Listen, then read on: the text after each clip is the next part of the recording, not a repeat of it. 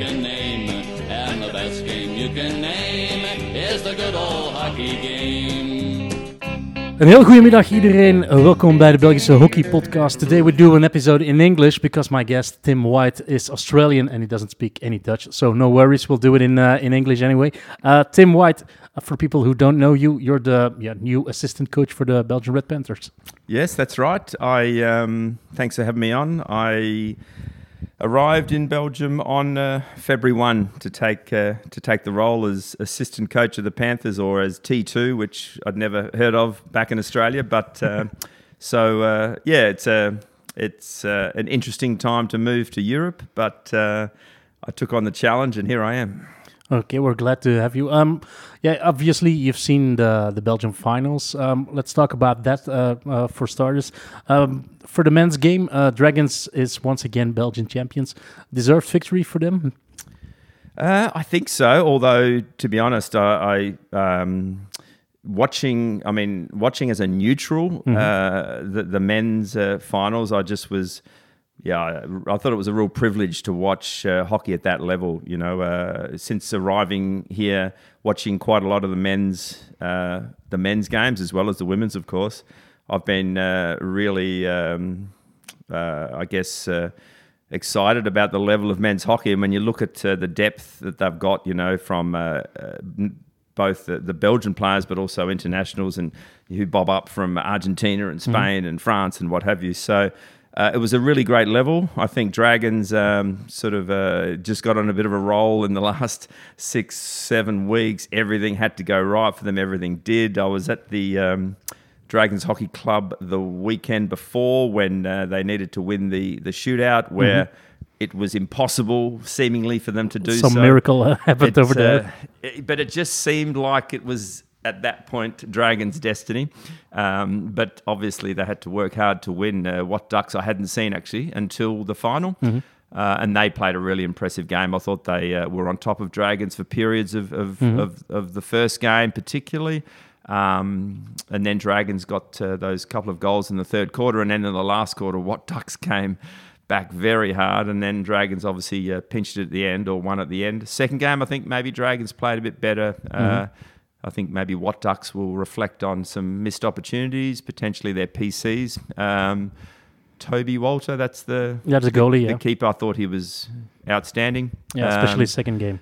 especially the second game. And so, um, yeah, I think uh, it just, as I said, they had momentum going into the game. They had belief, the Dragons, and um, and uh, yeah, now they're they're Belgian champions again. Yeah. Um. How how important is it? The score always dictates a bit of the game because Dragons they were never behind; they were always ahead of uh, of which kind of helped them. Well, they yeah, I agree. Although uh, Watducks did score first, I think in, in the first game, and then uh, Dragons equalised just at the end of the first quarter. But um, that they got they got parity right. back pretty quickly. But um, I think you're right. I think uh, pressure can really uh, kind of build tension and what have you, and, and we see that in uh, in uh, all levels, and, and we also saw that in the women's game a little bit, which we, we may talk about. But um, but yeah, I think absolutely. Uh, in the in the second game, I felt that Dragons seemed to just have the edge, even though it was obviously very tight. But uh, Watducks were sort of chasing it a little bit, and, and obviously Dragons had the advantage of, of also being able to draw the game. And and this is a system that I'm. Un, you know, not used to it all. Back in Australia, we we uh, we have a sort of a cutthroat one-off final, uh, which is, and I think, it. better. Just And, and so this was an interesting sort of way of going about it, and one that I'd never even considered that you could that you could win a game 10-0 one day and then lose 1-0 the next and It's, you know it's, it's a really, really uh, cutthroat uh, Yeah. system.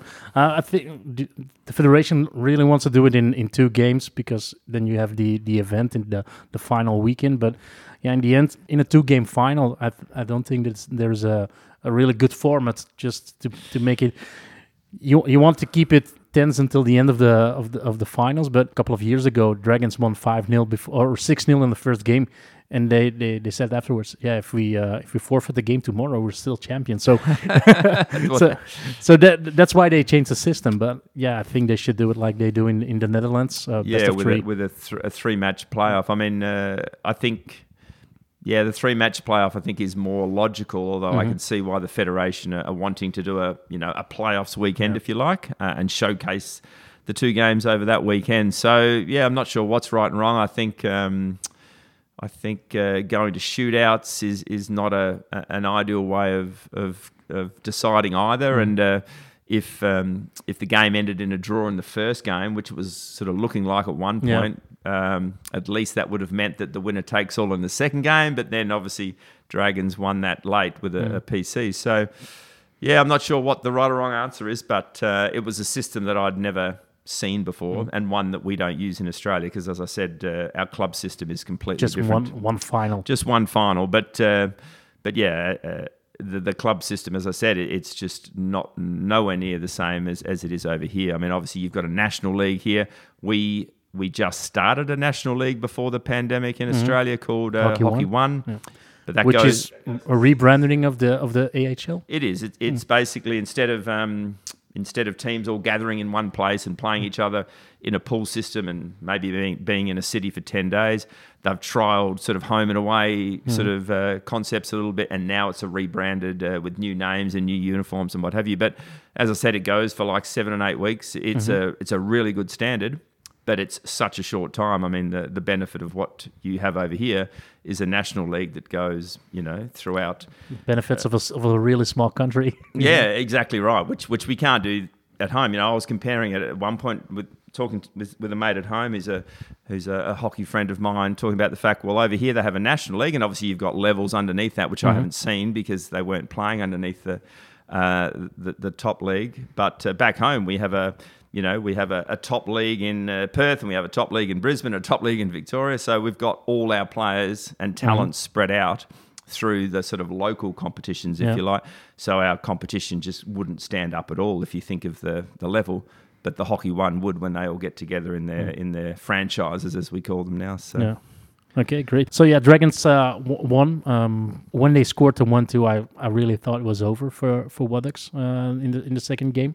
I really had the feeling when Robert Rubens just made that goal, it was was really over for uh, It- for Watducks. it felt then that the Dragons had a well, they not only had the lead, they not only had momentum, they not only had belief, but they also had the cushion of that extra goal as well. So, um, because a draw was obviously enough as well. So, I think you're right. Uh, although I think we saw in the first game. Um, uh, the you know when Watducks put their foot down and scored those two goals in quick succession in the last quarter to come from three one down, I think to three all Yeah. by memory.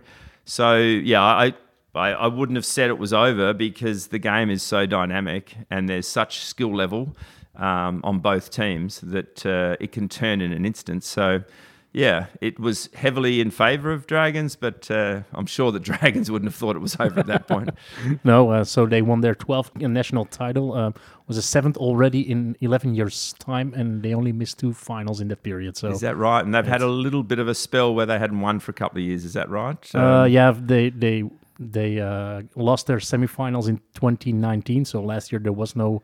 Yep. So so in Dragons' minds, so it was already a long time ago, but It was they only drought. missed one. They only missed one in. Yeah. Uh, so uh, Well, you know the uh, the Aussie lad uh, Luke Noblet, Yeah. um, who uh, you know I, I knew a little bit, but I got to know him better over Mm-hmm. here. And uh, yeah, when he turned up from uh, from England, I think he played with Surbiton and Yeah.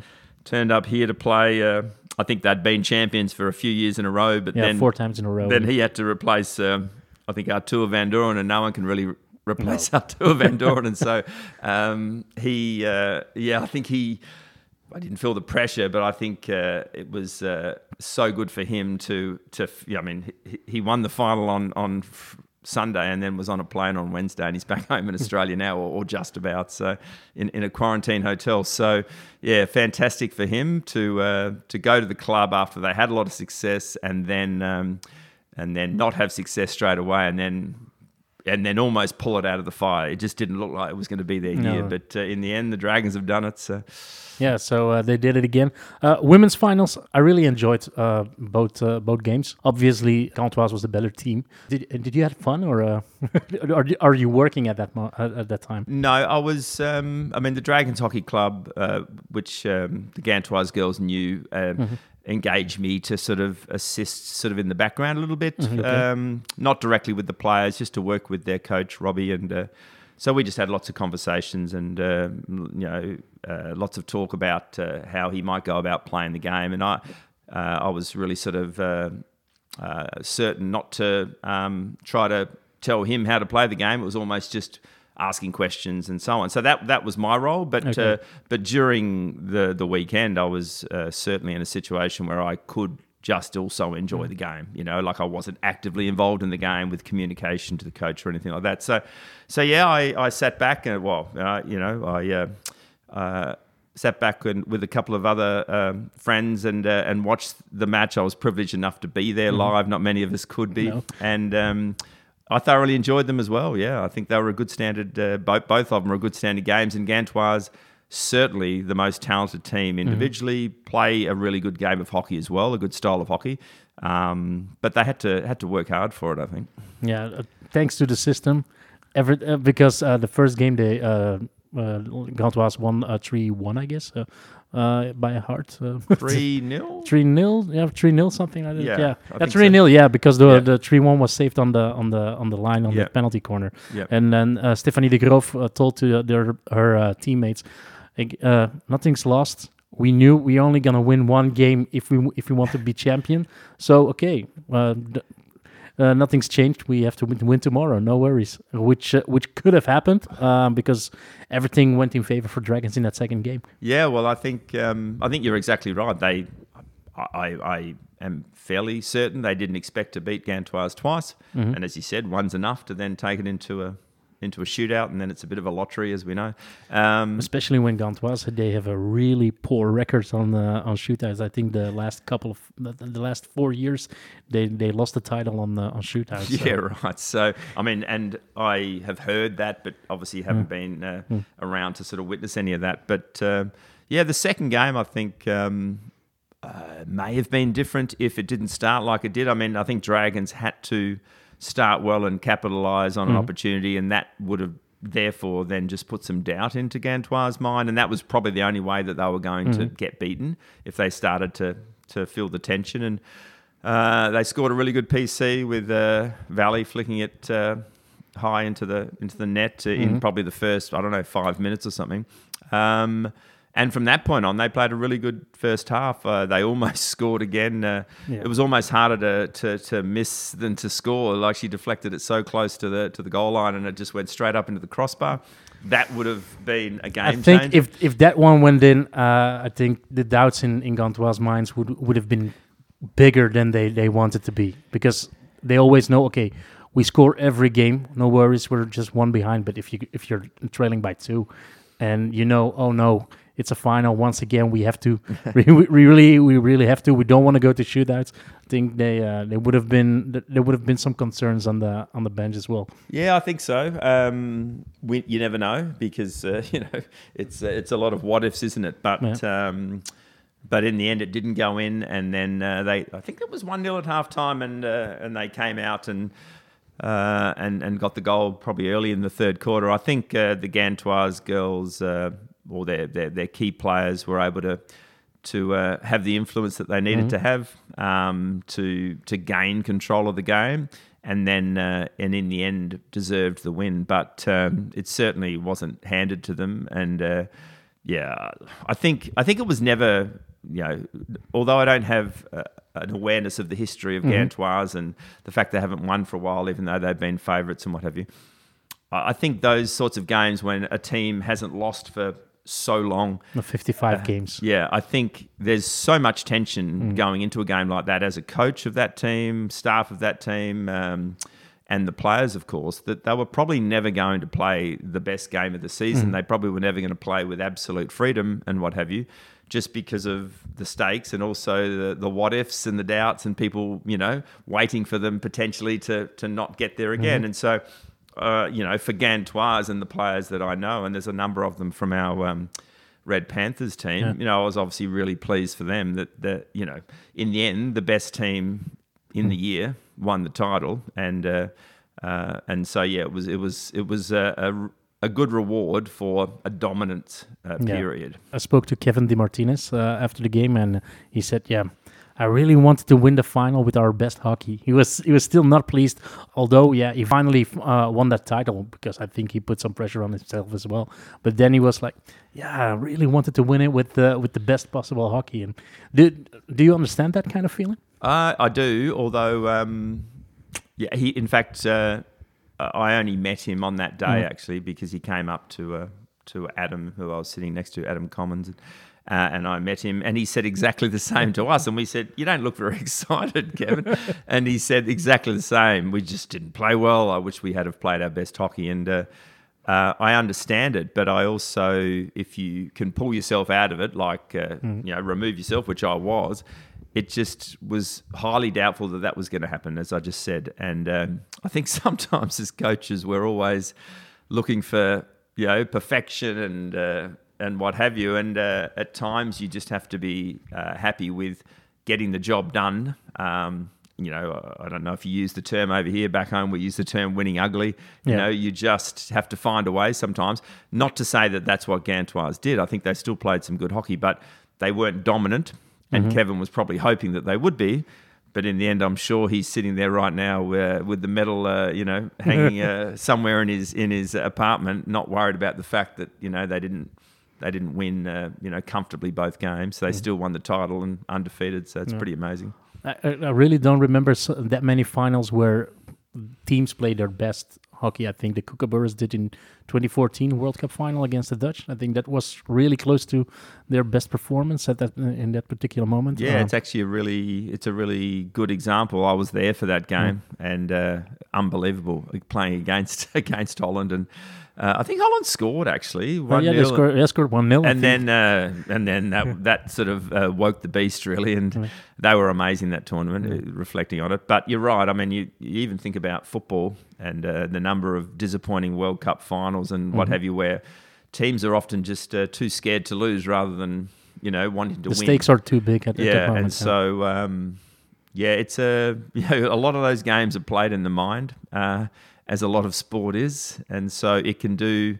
Yeah, it can certainly make make uh, players and teams sort of go into their shells and play a little bit safe, kind of thing, and cautious, and and then as a result, you're not going to play free flowing, amazing hockey that you might during the year. You know. Um, I really was impressed by Hélène Brasseur, the defensive player for Gantoise, also player for the the Red Panthers. Um, I was really impressed by how she she's only 17, how how she puts her uh, put her stamp on the game. Which which players? Oh, Hélène, Hélène Brasseur. Helene, yeah, sorry. I was just trying I to pron- maybe I mispronounced it. No, no, it- you didn't pronounce, mispronounce it. I misheard it. She was excellent. Yeah, she's um, know, obviously three months ago I didn't know who Helene was, and uh, I walked in and I saw this uh, this little quiet uh, girl in our in our Panthers lineup, but there's a real fiery competitor within, um, and not only is she a real competitor, but she's also got. Uh, a really good knowledge of the game. She's really calm under pressure, um, as she showed in the final for, for Gantoise. Um, strong in contest. You know, one of her real strengths is that she won't lose duels. You know, and um, and she'll have her left hand low, and she'll be really strong and uh, and won't get beaten one on one. And so, I agree. I thought she was excellent. Um, what are her goals in, in, in the next couple of years? Because the game she plays right now is she she defends well. She and then she passes up to one of the, one of the more experienced players in the- in the midfield. Yeah. Um, does she have to be like the the Arthur Van Doren in, in- of of the Belgian women's team as well? Just okay, you win the the the duel and then do the passing game yourself. Yeah, well, at the moment, um, she's a young player in our Panthers group who is finding her way in that sense. Uh, she will absolutely have the goal to develop more uh, on-ball game, if you like. So she's a really good defender. You can really rely on her in contests, etc.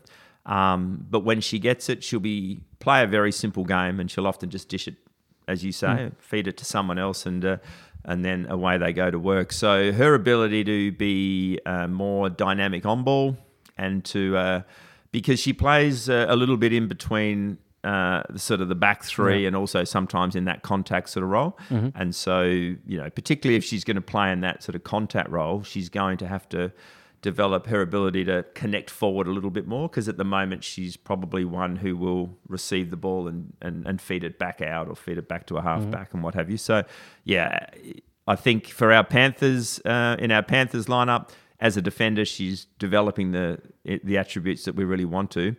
I think for her, of course, for her goals, I mean, you know, well, her first goal is to be selected for the for the European Cup. Mm-hmm. Um, but in terms of uh, other goals, you know, she would also be uh, aiming to to make the Junior World Cup, assuming that goes ahead at the end of this year mm-hmm. in South Africa.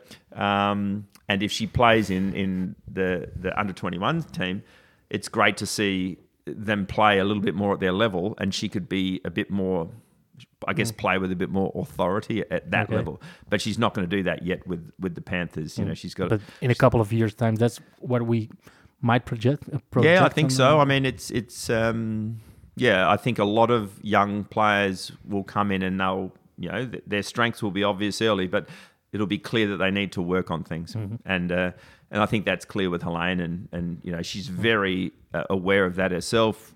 She's very open to feedback she probably sometimes doesn't back herself enough. She needs to be a bit more confident and whatever. And that's probably why she plays the sort of game that she does. She plays mm. a very sort of safe, conservative game. And I think as she gets more confident, she will then, you know, um, build the ability to, to add more strings to her bow. Mm.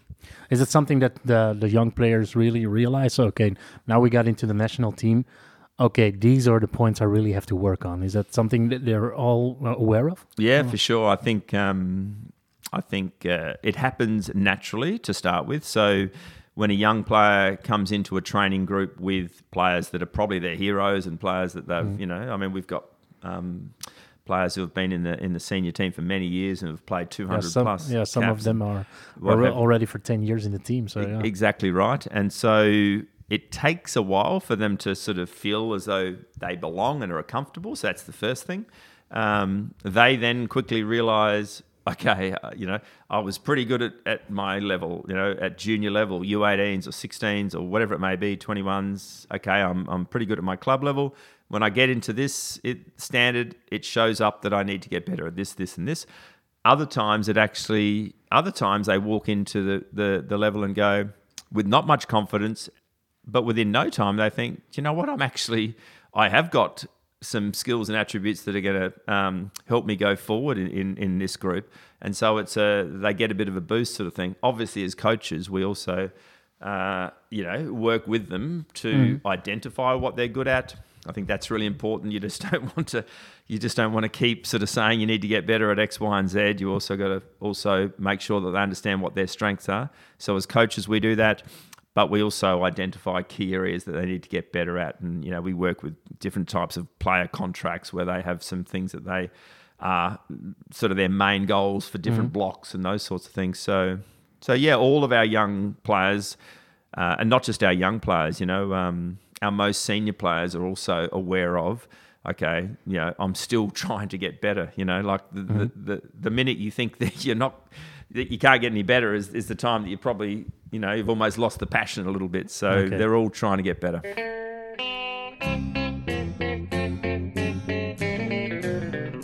Yeah, you came into the the national team in, in February. It was a strange time. Was it a strange time to get in? Because yeah, Belgium had a new head coach uh, because Niels Thijssen just dropped out. Well, maybe that's not the right yeah. expression, but yep. was it strange for you, or was it just like I, I don't know nothing about the the past couple of months? So it was strange for a number of reasons. It was it was strange because uh, you know I had a, um, a, a good job back home. I was working uh, full time coaching uh, in my state and uh, and leading the Australian under under twenty one women's program. Um, but but the uh, the offer of coming over here and just doing something different uh, lured me sort of over. Uh, so How much was, do they pay you just to leave your family behind and to come? Uh, no, I'm just joking. But you have to, you have to, be, you have to be really passionate about the project because. Oh, I have yeah, to absolutely. Yeah. I mean, uh, that that was that was the biggest thing that I had to to uh, come to grips with. I've got three daughters who mm-hmm. are 22, 20, and 18. I mean, the timing was good in the sense that my youngest daughter Molly just finished high school. Okay. And uh, and and the other two were off and, and running as well, and Claudia and Jess, and so, but still so hard to to leave them. Um, but but they were backing me to come and uh, and uh, and and wanting me to to keep trying to sort of push forward and pursue dreams and what have you, and hopefully that's what they do one day as well. So so that was hard, leaving friends and what have you. Then leaving uh, the Australian summer and leaving a country with basically no uh, COVID. And then, and then arriving, arriving here One, on of, uh, one of the worst winters. on February 1, I reckon it, it dumped with snow about a week later, which for me was kind of cool because, uh, you know, everyone else is a bit over it, but I thought it was, you know, it was pretty amazing. But uh, it was, yeah, I was, in, it was a bit of a, uh, my head was spinning for a while, but I did come over here expecting things to be very difficult. You know, I expected, uh, COVID to really impact. I expected nothing to be open. I expected to be on my own a lot, um, and all those things sort of happened. But um, but what I was really um, w- what made it easier was that the national program um, continued to, to, to roll on. There was no impact there. Um, the club hockey continued to roll on. You could get out and about and buy your takeaway coffee and you know see people you weren't stuck inside and what have you. And so, yeah, I just found a way to sort of get through the first few months. And um, and in terms of of moving into a program with a new head coach, I'd actually met uh, Niels. It was it was almost a year in the making. Me coming over here, I met him at uh, Pro League in Sydney in what was that 2019? I think started 2019, and met Raoul there as well, um, and met Adam and. And then we were had a long process of, of sort of working out was it the right move? Was I the right fit? Did I fit in with Niels and what have you? And I think Niels and I started to kind of form some sort of bond from Yeah. one side of the world to the other. And I signed. And uh, I think when I signed to come to, to Belgium, all you had to do was Google Belgium, and it was like, why is Belgium the worst country for COVID in the world, sort of thing, you know? so I thought, well, that that's great. And then, uh, and then I think a couple of weeks later, I get a, a call or a message or something from Neil saying, I've got, I've got something to tell you. And uh, I resigned. Wow. and so, yeah, and that rocked me a little bit because in my head, even though I didn't really know Niels, I'd kind of, you already had a bond with him. Exactly, and I was was his thinking- project you were, uh, tagging along. And yeah. And so, um, and then, uh, and then, yeah, Raoul was appointed pretty well straight away. I mean, I think uh, part of what Belgium hockey do well, I think, is is you know they try to have a succession plan. They try to appoint from within and and what have you, which is obviously what they did with you know Raoul sitting in the program for the last couple of years. And so, um, yeah, so Raoul and I engaged uh, from afar um, initially, and Raoul's probably not as talkative as as Niels, um, and maybe his English is not quite as good, and so we didn't have as much to do with each other. But um, in terms of anything else that went on with the program, in terms of Niels leaving and anything else that was happening, for me, it's it's um, it's great because I'm oblivious to it, and and uh, and I just came in here, um, uh, sort of looking forward, if you like, uh, and look and, and then uh, I guess looking to build the relationship with Raoul, understand the program, get to know the players, uh, get to know the system, the country, the club system, um, and then you know obviously look to have an impact as well. So yeah, I didn't worry about anything that had happened with Niels and why it happened and what have you. We just had to then look forward and and yeah, I've really enjoyed working with Raoul. I mean, he's a he's obviously a, a, a, got an incredible backpack of uh, titles uh, with Den Bosch. He's uh, he may have uh, taken one step again tonight. I think they they won tonight uh, to uh, to to go one up. yeah. So I think um, he's been really good to work with. We talk all the time. He's he's living in Den Bosch. Um, he's been juggling both roles, which has been massive for him. Hmm. Uh, and and this is his final weekend of doing so. And so yeah, it's it's now sort of yeah, where to from here, I guess. And, and, and what kind of um, how do you divide the roles within the within the staff? What's um, are there things that that uh, that are more under your uh, supervision than? Yeah, I mean, it's all programs work differently like that. For example, uh, if I led, uh, or when I led uh, the Australian under 21 team, the Jillaroos, uh, we would have, uh, ours was different because we were a camps based program and a tours based because we didn't get together all the time. But when we would go on tour, I would. Uh, I would assign uh, roles to staff. You know, okay, you look after the, the outletting side of the game, and, and you look after the pressing side of the game, or you work with the strikers, or whatever it may be.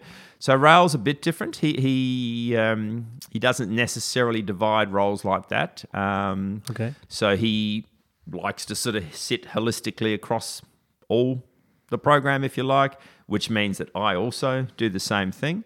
Um, I mean, one thing that I uh, we plan collaboratively, not only with the two of us, but also the other staff members in terms of um, Harness, who works on the you know the, The physical physical, co- yeah. Uh, load management, etc., and lean with the physio and Cosma, who works as an assistant coach and also with some analysis and what have you, and, and Moo, and then Adam, who sits across us uh, in a high performance. So we plan collaboratively. Um, yeah, we. I think it's uh, one thing I've really. I guess one thing that I, I didn't know when I came over here was uh, how would I work with Raoul? What would my relationship be? And would he allow me to play, you know, a significant role, role? yeah. You know, because I didn't want to come over here and pick up cones. You know, um, and No. so uh, not that I'm against that. I'll, I'll certainly pick them up if they're there, but. Um, but yeah, I, I've not felt that at all. I think I think to be honest, I had to win his trust to begin with, you know, because I was just some bloke from Australia who turned up and, and was working with him. And so um, yeah, I think we work really collaboratively, to be honest. Okay. Um, yeah, next weekend, uh, Red Panthers finally play again. Uh, they will play uh, the United States of America in uh, the Pro League uh, Saturday and Sunday.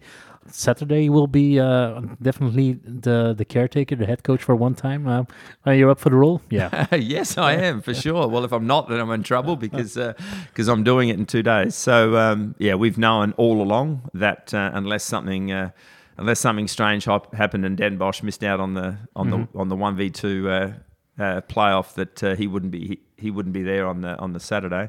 Uh, he's hoping to be there Sunday. We'll wait and see. So, yeah, uh, the players have known all along, um, and um, and yeah, we, we've obviously had this weekend in sight for some time, knowing that um, that yeah, we've had a long training block. We haven't had any match practice during that training block. There's been obviously the juggle of club and club playoffs. And uh, for the players, it's been really demanding, and, and I see that. I you know I, I really see uh, a very busy program for them since I- I've arrived here. Um, and so, yeah, it's um, what are we two days away, and I'm really looking forward to it. I think as as are all the, the players. I mean, they haven't played. Uh, they haven't played a match in, in Since in October, yeah. Since October, they they had a few games in Spain. Uh, in December, they had a couple of games in Germany just after I got here. But um, but yeah, in terms of an actual you know test match, if you like, a, a capped match, I think Mm-hmm. it's like eight months or something, and and it's been longer for the US. I think it's been you know, 14, 15 months or whatever for them. So what, what do you know about this US team? Because I think it's really hard to prepare because they didn't play any matches for like a year and a half. yeah, Um, yeah, not much at all. All- what uh, I mean, I they've been here for a week. okay. I yeah, know- I've seen them training during the the Yeah, the playoff during finals. the playoffs. They um, they've got two Aussie coaches who uh, who I know, and so I've caught up with them a few times. You know, because Aussies like to get together when uh, when we're on the other side of the world. So I've caught up with them a few times. Um, so to be honest, I mean their their team in 2019 sort of changed dramatically when they lost the Olympic uh, qualifier to India. yeah, in India. was uh, really heartbreaking for the uh, for the Americans because okay, Belgium was close, but they they were as close as the Belgians to go to the uh, Well, they the got uh, Yeah. they got thumped in game one by memory by India, and then they just came out and almost pulled off a miracle in game two. typical American. They, but ne- they exactly. never they never stop playing. No, exactly, and so um, that's one thing we will know about them. So, so their team changed. Um, the uh, the head coach Anthony Farry, his nickname is Wombat, which is a, an Australian animal. Um, but he um, he took over the job from uh, uh, leading Japan. He was the Japanese women's coach. Took over the job, couldn't get to America because of the pandemic, and then uh, selected a group via Zoom, I think. Um, Th- They called it digital tryouts. digital tryouts, yeah. I'm speaking to him tomorrow. I'm really interested. Oh, you are? What uh, what that was about? Well, yeah. Uh, hopefully, you'll get some insights because, yeah, I'm not sure what it's all about either. So, I think in the end, really, I mean, they've only been there for oh, a couple of months. I think they've had like a six week training block. Before that, I think they weren't allowed to train together. I think they could be working for on their physical development, and Americans love that. So I'm sure they'll be um, strong, you know, in terms of you know time in the gym, and uh, I'm sure they'll get fitter, but they'll be fit. I have seen I have seen them play against our 21s, so they had a, a, a couple of runs against them, and at times against the 21s they looked really good and really quite dominant against our young uh, 21s. But at other times they fell away and they made mistakes, and our 21s capitalised and played well. So, um, yeah, it's a, it's a really hard one because I think I've heard uh, other coaches talk about games where teams haven't played for some time, and really all they've said is we're just excited to be playing. And it's, I mean, for us, it'll certainly be more about us than them. I mean, um, we have to be aware of them, and particularly after game one or during game one, if there's certain things that they're doing. But we won't go there in there with a game plan of this is how we're going to beat America.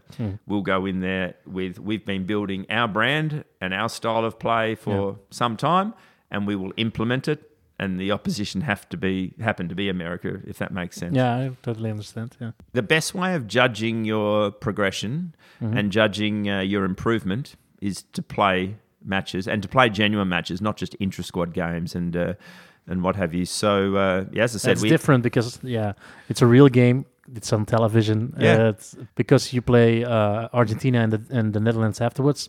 People expect to win against uh, the United Yes, States. Yeah. exactly. And so there's expectation there, and we saw what happened there with uh, the Gantoise girls. Mm-hmm. That sometimes that can then breed a bit more pressure. So Mm-hmm. yeah, I think um, I've, I've kept saying to people back home and also to a few people over here, it's hard for me to judge where we're at because you know I see us train all the time. Um, it's really hard to judge improvement just through um, being involved in, in trainings and seeing them play club matches and some intra squad games. And yeah, we, we knew that this was a really important phase of our preparation now that club has finished. And we uh, obviously, these games are super important, but we are certainly looking to use these as much or probably more, to be honest, as preparation for the European Cup. obviously. Um, uh, be just because of, of the stakes Mm-hmm. of that tournament, if you like. So uh, yeah, I think um, yeah, hopefully you'll see a group of really excited players on Saturday. Are you are you commentating? Yeah, I'm commentating the game. So Yeah, great. So hopefully you see a, a group of excited players who are you know well connected, playing good hockey Mm. and uh, and bringing their strengths. You know that's what we that's what we want to see. Mm. How close are um, the Red Panthers at their top level? Because yeah, their only goal for 2021 is is the Euros. Yeah. It's uh, World Cup qualification by uh, playing the semifinals. H- how close are they right now reaching their top level? Yeah, I, th- I think we're a bit away, to be honest, right now, because I think we need matches to, to fine tune us. So I think from a from a physical perspective, we've really improved, uh, and that's been uh, made quite clear in terms of goals that have been set before I arrived and then since I arrived. So individual goals and program goals, Yeah. if you like. So physically, they've improved. I know that, and you know that through testing and and you, through watching them train and, and what have you, and being able to repeat from day to day. Um, and I and I can certainly see that uh, from the from some things that we're looking to implement within the team, you can see some things coming out in training. But as I said, you do need uh, games to hone that. And um, and if European Cup was starting on Saturday, then I think we would be a few games short of being ready. But it doesn't start Saturday, Yeah. and we're using these games to to help get ready. So we would hope. Just like training a racehorse and trying to sort of get it ready, you know, Just fine tuning right at the at, at, at the final moment, if you like. You know, we would hope that in uh, however many more games we have, five, five or six more games, that that's when we'll be ready for our best. So, And, yeah, and, and in the Euros, due to the, the schedule, you I think you start against Germany the first game. Second game is against Italy, and then the last one in the in the pool phase is against uh, England. So if everything goes to plan, normally that England game will be a decider for the. So Yeah. you can grow into the in the tournament as well. well, exactly right. As long as you grow enough to beat um, one of Italy or Germany in the first two games. So you get which is possible. Which is Oh, absolutely. I think. I think um, you need to win against Italy if you really want to be a contender. Yeah, absolutely. You would have to win against Italy, and then even if you win against Germany, you might also have to get a result against England because it might end up on yeah. goal difference if it doesn't go your way. And so, um, so yeah, we watch with interest all the other games. In fact, Italy, uh, sorry, not Italy, um, GB are playing uh, Germany, Germany, tonight. yeah, Um, so I'll, I'll have a look. Uh, I think Germany look a real threat at the moment. They seem to be building a lot of depth. I mean, Mm-hmm. they left a lot of team uh, players home last night. I think after club finals and what have you, and they still were were, were impressive against um, GB, GB, yeah. last night. So. But Great Britain can also be um, a really dangerous team, and I think Mark Hager has had time now. Another, another Aussie coach, uh, You guys are everywhere. everywhere. And Mark Hager's had time to implement his style on them, and he obviously did, did a great job with New Zealand. And so it's a tough pull, but uh, I think that's the thing about uh, European hockey and something that, you know, obviously I knew from afar, but I'd never been involved with intimately. That, um, you know, if, if Australia have to qualify for a junior World Cup, for example, Yeah. then uh, then we have to go to an Oceania qualifier, and both Australia and New Zealand, the top two teams, go through. And So there's no real pressure, no? There's, well, o- often they're the only two teams that come because Mm. the other smaller nations like Fiji or Papua New Guinea they don't even come. Mm. So we don't even have to qualify effectively. I mean, in the in the Olympic. Uh, Olympic qualifier it was different because because uh, Australia Mm-hmm. It's lost only to New spot, Zealand. and yeah. then they had to beat Russia. But here you can just see the depth of, of hockey. I mean, we've got a tough ball, but on the other side, you've got uh, Spain and um, who are uh, Netherlands, World Cup uh, bronze uh, medalists. You got Yeah. uh, the Dutch, number one in the world. You got Ireland, who silver medalist Yeah. at the World Cup, and so. Yeah, there's and then uh, I don't know much about Scotland, but I think they've got some. You know, they- they- they'll be a, a competitive team as well on the other side. And Right, you really have to play to beat them. yeah, so um, it's uh, it's an exciting tournament to think about for sure. To play uh, Argentina and and the Netherlands just before the Euros, is that the best way to build up? Because normally, if they play their level, they're too good uh, for the for the Belgian side. Is that is that something that you all already keep in mind that okay, if we lose, don't worry, that's it's just a normal result. Yeah, I mean it's it's it's interesting you say that. I mean the first thing I'll say is that there is some doubt about Argentina coming now. So we've only just heard that uh, today because of uh, transiting issues coming into Europe, and so if they don't come, then we have to. You know, we've already thought about Plan Bs because we need Okay. matches. But let's let's assume we play Argentina. It's interesting you say that you know they're above your level and we expect to lose. I mean, when Or I is it, is it the, the, the, the wrong mindset? I think so, I- and I, and I think it's a bit of a Belgian mindset. You know? Uh, yes, it is. Um, I think um, when I when I was uh, involved in uh, in hockey back home, and so I went to the World Cup, for example, as uh, with the Hockeyroos. Um, as a scouting coach, so I watched every game of the World Mm-hmm. Cup effectively, and I watched Belgium and uh, Australia played against Belgium, and uh, Mm, it was a nil or phase, yeah, draw. yeah. And um, um, and watching Belgium, I always felt that they were a nation who, if they can, if they continued to get better, and if they had some youth coming through, and they had some belief and what have you, that they could be a team that could shoot up, that they could really improve. And and I always felt that in in women's hockey, you had the Dutch, who I think is is fair to say are clear number one. It- I, I don't think that they're unbeatable because they've shown some. Um, I guess vulnerability or what I have think you. there are three, four countries in the world who can beat them in Yeah. key moments. Yeah, and so um, and so the Dutch number one, and then you've often sort of thought, well, Argentina, but yeah, there's a few sort of wobbles with them and what have you, and uh, they've got some interesting things happening all the time politically and the way they're led and, and what have you, and so. Yeah, my, my view on hockey uh, in international women's hockey is that um, you've got the Dutch number one, you know, probably Argentina were considered number two, but I don't know because there's just been no form lately, really. And then, um, but you can sort of throw a blanket over a number of nations, and any nation can beat anyone on any given day, like of the top 10, 12, or whatever. I mean, Belgium, you know, came to Australia and beat Australia in a in a pro league game. Uh, 18 months ago in, in a shootout. So yeah, I think I think Argentina next weekend, if we play them, is a, is a great build up because obviously it's um, it's not a European nation. It's completely different style.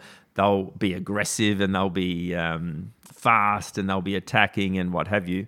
Um, and so I really hope we get the chance to play them. If we get the chance to play them, I hope that all our squad go in there planning to beat them. You know, I think unless we actually have that mindset, then we're beaten before we step on the field. So, yeah, we've. Uh, I think belief's a big one, and um, and uh, but but sometimes it's chicken and egg. You need some results to Yeah. then build that belief. But uh, let's hope that that's sort of building in our group. Is that something that you and Raoul take take into the group? Like, okay, we are used to win. We we want to win against everybody because Belgium. I think they won against every team in the world except for Argentina. Uh, oh, is that right? yeah, Okay. because they they won against the Dutch in a in a, in a practice game already. So, okay, you'll take that one. Um, but well, in, in an official game, they never won against the Dutch. Okay. I mean, I, I, I think that's the mentality that I have. I was very honest with the girls. We had a, a mindset meeting. I think it was with half the group because at, that, at one stage we split the group and it went down this path of, I can't remember how it led to it, but I was, uh, yeah, I was really honest about me leaving home, leaving family, um, and moving to uh, Europe in a pandemic. Um, which I've already talked about. But you know, I felt strongly that Bel- Belgium was a nation that I wanted to work with. That you know, that I saw enough skill and talent and um, uh, yeah, potential, if you like. And so, yeah, I think uh, sometimes it's just. Uh, something just has to click or a few results have to start going away and then it builds even further and what have you but um, yeah i think that's my my belief and i think we we probably have that in australia we sort of you know uh, I- Fearless people. well, I was speaking with uh, the Belgium uh, under 21 girls uh, at a camp down at Adeps because uh, I, I I took the under 21s to the Junior World Cup in uh, 2016 in Chile In and we Chile, won the bronze medal. And then they were asking about our under 21 Australian girls because the Belgium girls were wondering what they were like, you know, thinking that they might play them in uh, in December. And, and then I said, well, you know, I'm their coach, or I was their coach, and you know, I barely see them because we just train all around Australia and we get together every now and then. And and then they said because the Belgium girls are training every week or whatever, they said, well, how are they so good? You know, like and. Uh, And, and I said, well, part of it I think is belief, you know, and, and competitive spirit and competitive edge. And so I've been really pleased that I've seen that. I think I've seen that in our girls since I've got here. But um, I haven't seen it yet at international in international uh, situations in because we haven't played any. So um, I hope that I see that in them. I hope that they believe because yeah, we believe as staff, and obviously Raoul's a winner. Like I think uh, that's clear that that's part of his DNA. You know, he he works with successful teams, and uh, um, there's no doubt that he, in my mind, that he wouldn't have taken on the head coach of Belgium unless he believed that he could impact. Because yeah, I just don't think he's the sort of person that would put him in a situation where he was bound to fail, if you like. So um, No, yeah, the- yeah, because he, he played with the best players in the world, basically, with uh, Den Bosch, which is they could be the the Dutch national team if they want to. Yeah, Uh, yeah, uh, it's an amazing uh, uh, group of players that he's got, but but I think also he's shown. Uh, you can imagine how difficult it is to to manage that level of talent as well. So he's. Um, yeah, he understands the game. He understands groups, and he he certainly believes, you know, and he believes in in our group. And so, like I said, he wouldn't have taken the role, and and, and neither would have I. I wouldn't, as we talked about with what was happening in the world, I wouldn't have come over to work in a in a nation that I just felt that didn't have potential to get better, you know. And so, yeah, let's hope we see it. Uh, how difficult is it for the women's team to be compared with the men's team, who are number one in the world, who world champions, European champions, um, going to the Olympics with only one goal to win the gold medal? Um, is that something that a thing within within the team, or Uh, I think it's there. Like, obviously, you know, culturally, I don't understand as much because I've only been here for a few months. But I think what you're talking about is there. Uh, it's, um, I'm sure that our girls um, look up to them in terms of where they've got to um, because, you know, they are. Uh, genuine gold medal contenders in, uh, in in Tokyo and, and current world number one, but um, yeah, I think our girls sort of yeah they don't they don't necessarily have the same sort of sense of identity as as the men as the red lions and we've talked about that a little bit that they that they wouldn't necessarily, you know, if you went up to them in the street and, and you met one and something and you said, "Oh, g'day, what do you do?" Uh, uh, they wouldn't necessarily say, "I'm a Red Panther," because they would think that then you would say, "What's a Red Panther?" You know, what does that mean? Whereas the the, the men are probably They're a know, real brand, Their yeah, brand yeah, is out there, and so yeah, it's a, it's an interesting one. I mean, eh, that's not going to change probably until results change and they move up the world rankings. And so, yeah, I think, um, but but but I think it's really important that our group have real pride in in being a national uh, uh, squad member, playing for their country, being a Red Panther, and we've tried to kind of drive that. I, um, because it's uh, yeah that that that it is something to be proud of, but it's certainly they're not held at the same level as the men. But but at one point the men weren't there either. You know, Uh, in um, in 2014 at the World Cup that you talked about, um, they finished fifth. I think they beat Germany in the in the five v 6 playoff. And Rick Charlesworth, who was the coach of Australia, uh, and who was at that point probably thinking about going on and coaching the Olympics, and in the end he didn't. Yeah. Um, but he talked about what, are, you know, because Australia was so far better than anyone else in the world then, and he uh, he sort of talked about the fact that the threats to Australia winning a gold medal in Rio were, you know, X and Y, and he also talked about Belgium that he saw this fifth-ranked nation who had got better and better, and they were ready just to Yeah. to, to to to jump, and they did. You know, they were, they made the final, um, narrowly lost, won the won the World Cup. So. Yeah, so they were they were kind of tenth ranked for a number of years with lots of talent and couldn't quite break through, and then bang away they went. But uh, our women haven't done that yet, uh, and so you can obviously see that it doesn't. Uh, yeah, that they that they don't sell their brand as much as as the men do, which I think is is probably uh, fair enough, really.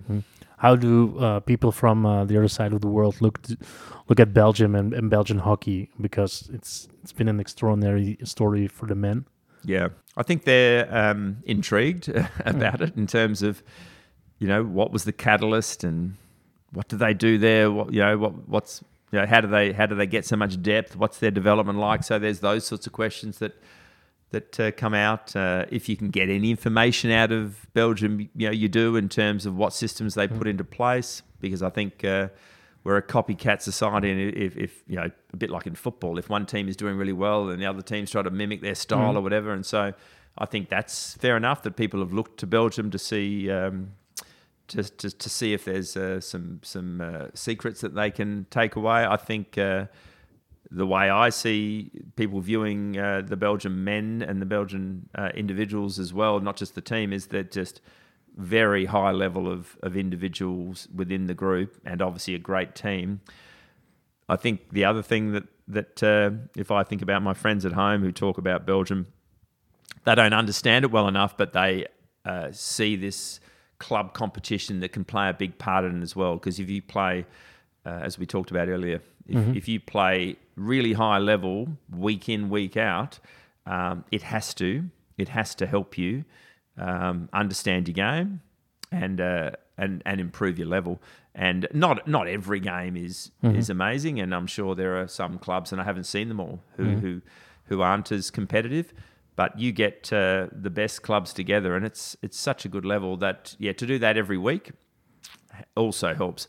And it's something that, for example, in Australia we don't have. So uh, it's uh, it's probably a competitive advantage over here of being a, a small nation. I think uh, you know the one thing you might have to be a bit aware of is the number of um, of internationals in your system because you know if if, if there are too many uh, internationals and there's not enough young Belgium um, players, and I don't even know what the rules are about the numbers. I think there are no rules. yeah, and so that's in other in other s- systems that's often managed. And for example, in uh, in Australia, a lot of players wanted to go to Perth to play because club hockey because that's where the national programs will run out of, and and, everybody got got their homes right there. And uh, yeah, okay, and and and so what they what they've put into place in Perth is that each club can only have three imports or something because it was stopping the development of the local uh, juniors in, in in Western Australia. So that's probably something to be aware of. Um, but maybe it's also a good thing for the young players in Belgium because they get to train with you know really high level, and it takes it takes longer to break into the top team, Mm-hmm. and you've got to keep getting better and better to do so. So yeah, that, that can go both ways. Is it possible for a foreign player just to, to play in, the, in in hockey one in Australia, like uh, we we like to have Australians play in our, in our club system? Yep. Yeah, absolutely. Um, in fact, in fact, uh, the team that I was associated with, Adelaide, we're called the Adelaide Fire, and we've had our, our first international signing. It's not official yet, but uh, uh, we, we, we won't call him Belgium, but uh, Luke Noblet, for example, he's going to play with us. But uh, last year, I was involved with the men and the women, so almost as a bit of a high performance director. I wasn't coaching either team, and we got two uh, Japanese international players for our men's team, Okay. uh, and they stayed uh, with a family in Australia for in Adelaide for a couple of months and really enjoyed the experience. They were they were they were released from their, their Japanese program. Siegfried Aikman, the, Ah, okay, yeah, Yep, the, the um, Dutch, uh, the, the Dutch national team coach, yeah. Japanese national men's coach. Uh, and in the women, we got um, New Zealand internationals. And so I think uh, we would love uh, European players to play. Um, this year, it just won't happen because uh, because they'll have to quarantine and it just would all be too hard. But yeah, for sure. I, I mean, there are some funny rules about. Um, I think. Uh, I mean, our our, our uh, national players would love to play over here in Belgium and in and in Holland, and I think it's hard for them to play hockey one and then come over because it actually Yeah, it's an overlap in the they season. They miss yeah. a chunk of the season, and um, so it's a bit difficult because for some of well, for a lot of them, they have to play hockey one to get selected for the Yeah, because it's the for the people who don't know, players who play in hockey one from that tournament on, you get selected from the national team. Something Correct. like that. It's a selection event. Yeah. So, um, yeah, I think, uh, well, I, I would, uh, if the world opens up, Mm-hmm. I would absolutely encourage young uh, young uh, players over here who are who are at a good level because you yeah, just obviously. young players over here to, to, to go out there and have an experience and, and it would mean that you would have to give up a club season or half a club season. I don't know even how that works, but but it's also a pretty cool place to come. I mean, you would end up in Australia. You'd finish in uh, mid-November, and it's a pretty good time to be in Australia at that time of the year. So- Summer starts. so uh, yeah, there's a few different uh, ticks for, for being involved. Okay. Normally we do also Belgians abroad in the, in this podcast. Um, there only there's only uh, two. Uh, we have to talk about Arthur van Doren, who won the first final uh, with Bloemendaal. Went into shootouts. He scored his shootout again, so good for him. And uh, Vincent Vanasch, he became a German champion with Rotweiss Köln. I think he's one of the few who won Belgian league title, Dutch league title, and German league title, which is incredible. Um, but yeah, he's an incredible goalkeeper. So Yeah, he's a winner. so uh, yeah, and he will be back, uh, I think, uh, next week for the games if they go through uh, against uh, Argentina. Cross Yep, our fingers. crossed. Is there something we, we have to look look for on the, in the game against uh, the United States? Ooh, what might you look for? Um, well, I mean, I, I hope that um, in terms of how we want to play the game, I hope you see when when USA have got the ball, um, us pressing pretty strongly with a lot of energy, looking to try and win the ball and and then turn uh, turn that into opportunities going forward. So our, our ability to win the ball and then transition forward, hopefully, is effective. I think there'll be times that uh, we might uh, sit back a little bit and try and lure them out and you know win the balls a bit further back and then have some space. um, and um, in terms of with with the ball, you know both. It was interesting when I came over here. I didn't know Raoul's philosophy at all. Of course, we've got a very similar similar philosophy around playing the game pretty simply and, and it's not rocket science. It's it's you know when we've got the ball, simple ball use, two touch, playing away from numbers, and I think that'll be really important because uh, the US their strength will be their ability to try and get numbers around our contests and, and to create contests and then to turn to, to uh, affect turnovers. So we'll have to be good with our ball use, and so hopefully there's a lot of quick quality ball movement which which allows us to sort of play to space. I think. Okay. Do you have something to add to this uh, episode? What would I have to add? Well, I, I would I would sum up uh, my experience here in Belgium being it's an exciting time right now because when I when I leave my apartment and go for a walk, I see people on terraces and uh, and I can see the joy in uh, in the Belgian uh, people now that they're allowed uh, back uh, back on the on the streets to uh, enjoy. Uh, food and uh, and and uh, a glass of wine or a beer or whatever. And so uh, it's been a tough period for everyone.